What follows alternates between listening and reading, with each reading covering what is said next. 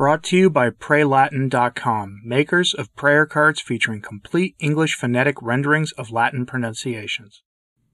The saga of Archbishop Georg Gänswein continues. The Archbishop was the personal secretary to both Francis and Benedict XVI, at the same time, briefly, at least, until Francis unceremoniously banished him to full service to Benedict. Upon Benedict's passing, Archbishop Gänswein arranged to have a book published containing the real thoughts of Benedict on a whole host of issues. That book has since been published in German and Italian, with an English language edition due to be released in the coming months. When that book hit the shelves in Europe, reportedly Francis was uh, furious, to put it mildly, and had Gänswein essentially banished out of Rome.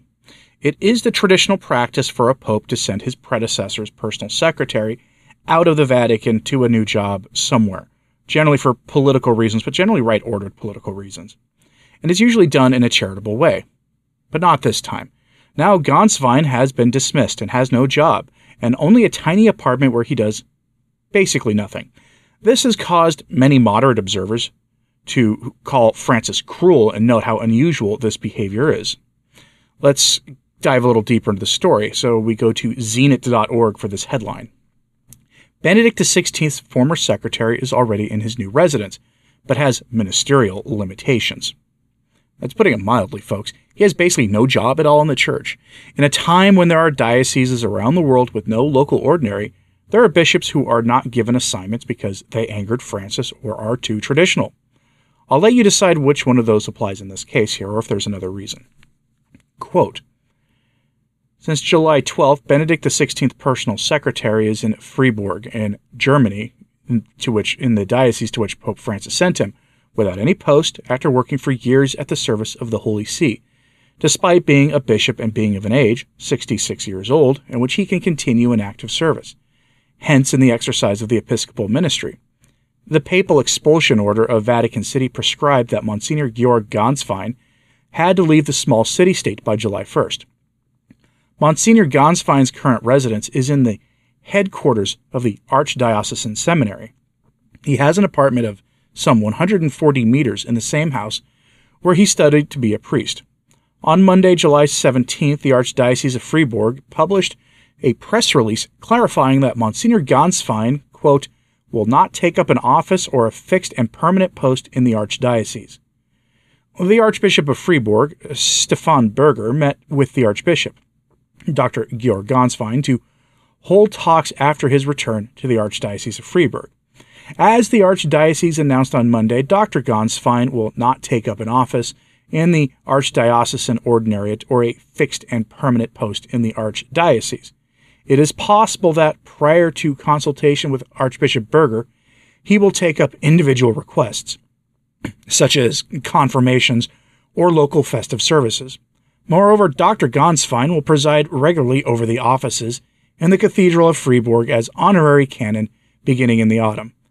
In an interview with the Italian daily newspaper, Corriere della Sera, on Sunday, July 16th, Monsignor Gänswein said, I arrived four days ago.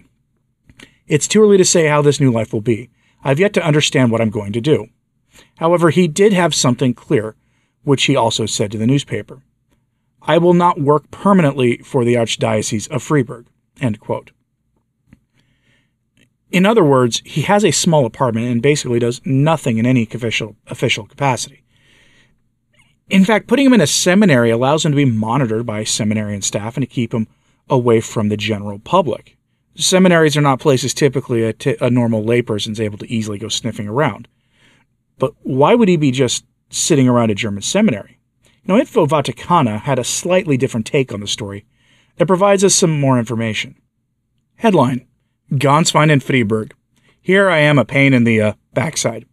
yes, he used that language you see on the word in your sc- on the screen.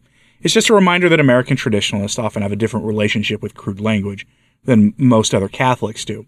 And the writings of the saints sometimes feature that crude language in it too, which is surprising when you first encounter it. I was surprised the first time I read some of that. But it does his Gänswein's use of the language does get the message across. He is going to be a burden on a diocese somewhere, and it's Francis loyal bishop. Remember, Rome doesn't dare send Gänswein to a diocese where the bishop is at odds with Rome. That could prove disastrous because Gänswein is still an archbishop, and he has a lot of a lot of knowledge of the inner workings of the Roman Curia and papal politics, and he's got connections there.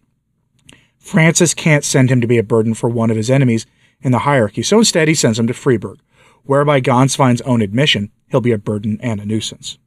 Quote, Head of the papal household of two popes, secretary and intimate of Benedict, Archbishop Georg Gänswein, was an uncomfortable presence in Rome, and Francis sent him back to Germany, to Freiburg, without any commission. Gänswein still does not know what will become of him, although he is well aware that he is a, quote, pain in the backside, as he confessed to Il Corriere del Sera.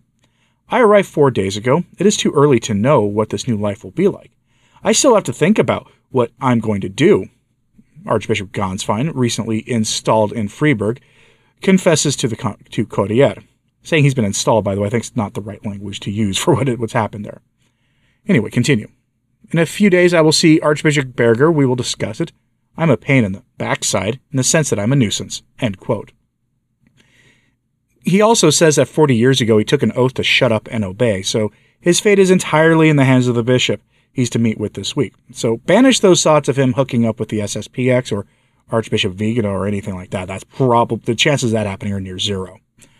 Gänswein will disappear into obscurity if he is so ordered to, or he'll take on a menial teaching post at a seminary somewhere.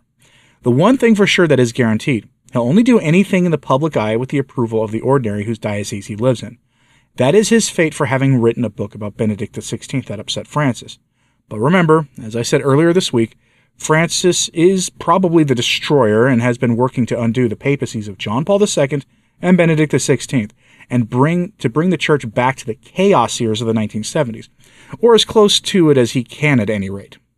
Elsewhere, Gänswein is reported as having said that he will likely handle confirmations for the Bishop of Freiburg and to attend festivals on behalf of the Diocese of Freiburg, which is his birthplace, so it's nice that he's able to go home, I guess, and that's where he was ordained. But in so doing those things for the diocese, he's basically become an auxiliary bishop. That's what's happened to him.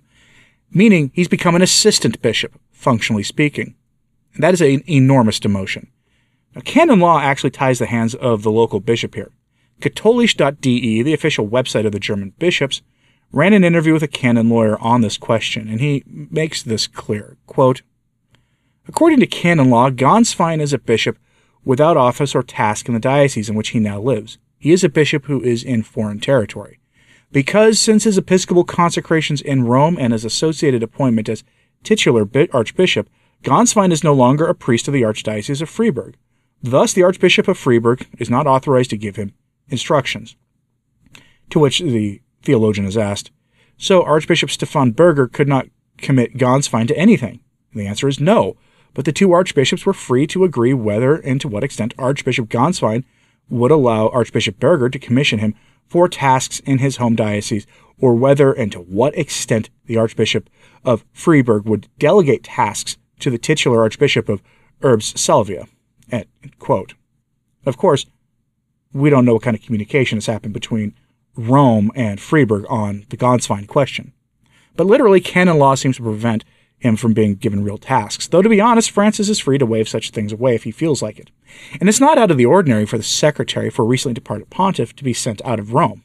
It's just that they're usually given, you know, a job of some kind when they're done. And that's not the case here, which is especially strange because there is a shortage of bishops. There's a lot of dioceses in Europe without an ordinary. Francis is the one in control of this situation, which what makes this all the more maddening. Francis can make Gänswein the ordinary of any diocese in the world he wants to, and there's no shortage of dioceses in need. But that's actually the point, folks. Like any other tyrant, it doesn't matter what the common good requires or what basic, decent norms require. Gänswein upset Francis, and that's enough to have him sent out into the outer darkness. A couple of days ago, I brought to you the story of a historian and theologian going off about Francis's overreach and his destruction of the work of JP2 and Benedict XVI. In that interview, he invokes the treatment of Gänswein as a prime example of why Francis is in fact a destroyer. So back to that interview briefly here. Quote, in contrast to media portrayals of Francis as the Pope of Mercy, Seewald decried the pontiff's authoritarian style and how he has ruled harshly. Bergoglio knew that he could not hold a candle to Ratzinger in his theological brilliance and nobility, he stated. he concentrated on effects and had the backing of the media, which did not want to look too closely, lest they also see that behind the Pope, who was portrayed as open minded and progressive, was a sometimes very authoritarian ruler, as Bergoglio was already known in Argentina. Though Seewald said Pope Francis initially, quote, impressed him with his, quote, commitment to the poor and to people who move around a lot, the astonished public observed that Bergoglio did not keep many of his promises, contradicting himself again and again, thus causing considerable confusion. In addition, there were many cases in which he ruled harshly, deposed unpopular people, and closed valuable institutions created under John Paul II, the biographer said. Seewald cited Francis's treatment of Benedict XVI's personal secretary, Archbishop Georg Gänswein, whom Francis ordered to leave the Vatican last month. It makes him, Francis, untrustworthy, Seewald remarked. One cannot, with the Bible in hand, constantly speak of brotherly love, mutual respect, and mercy, and at the same time trample these virtues underfoot. The brutality and public humiliation which, with which a deserving man like Gänswein was dumped is unprecedented.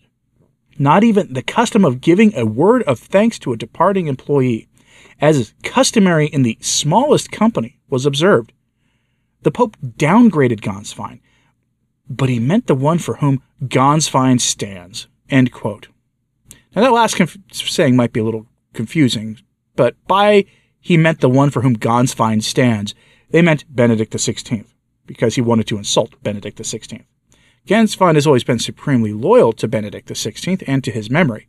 He was truly devoted to the man, and his loyalty lied with Benedict in all things, even if that put him at odds with Francis, and so that at least is how it's been reported. And it makes sense, too, given Francis's treatment of Gänswein and his demand for personal loyalty to him above all things. That is his reputation, and only understanding that demand of Francis makes the large number of bishops he's dismissed make any sense at all. Moderates like Cardinal Mueller have been dismissed for, frankly, merely pointing out that the Church's constant teaching on certain subjects conflicts with Francis's program of building the synodal church, or his alliances with the secular world are uh, scandalous, to put it mildly. This behavior has made Francis appear untrustworthy, even in the eyes of moderates, which may torpedo Francis's long-term plans. So I'm curious, though, what do you think about this yourself? Do you think that uh, his treatment of Gänswein is just adding more to create the illusion or the create the perception among people that Francis cannot be trusted? Among normal people, obviously, not among people who typically watch videos like this. I think you that ship has sailed a long time ago. But do you think that a more typical Catholics who find out about this are going to be, you know, well, concerned? Or do you think essentially papolatry is so rampant now that anything a, pope says is morally permissible because he's infallible, which is a horrible take and a horrible thing people actually believe, but a lot of people believe it. And do you think that's going to cover for a lot of people? I'm curious what you think about that. So let me know in the comments, please. And like and subscribe if you haven't, it does help. So to sharing this on social media, that helps too. And as always, pray for the church. I'm Anthony Stine. Ave Maria.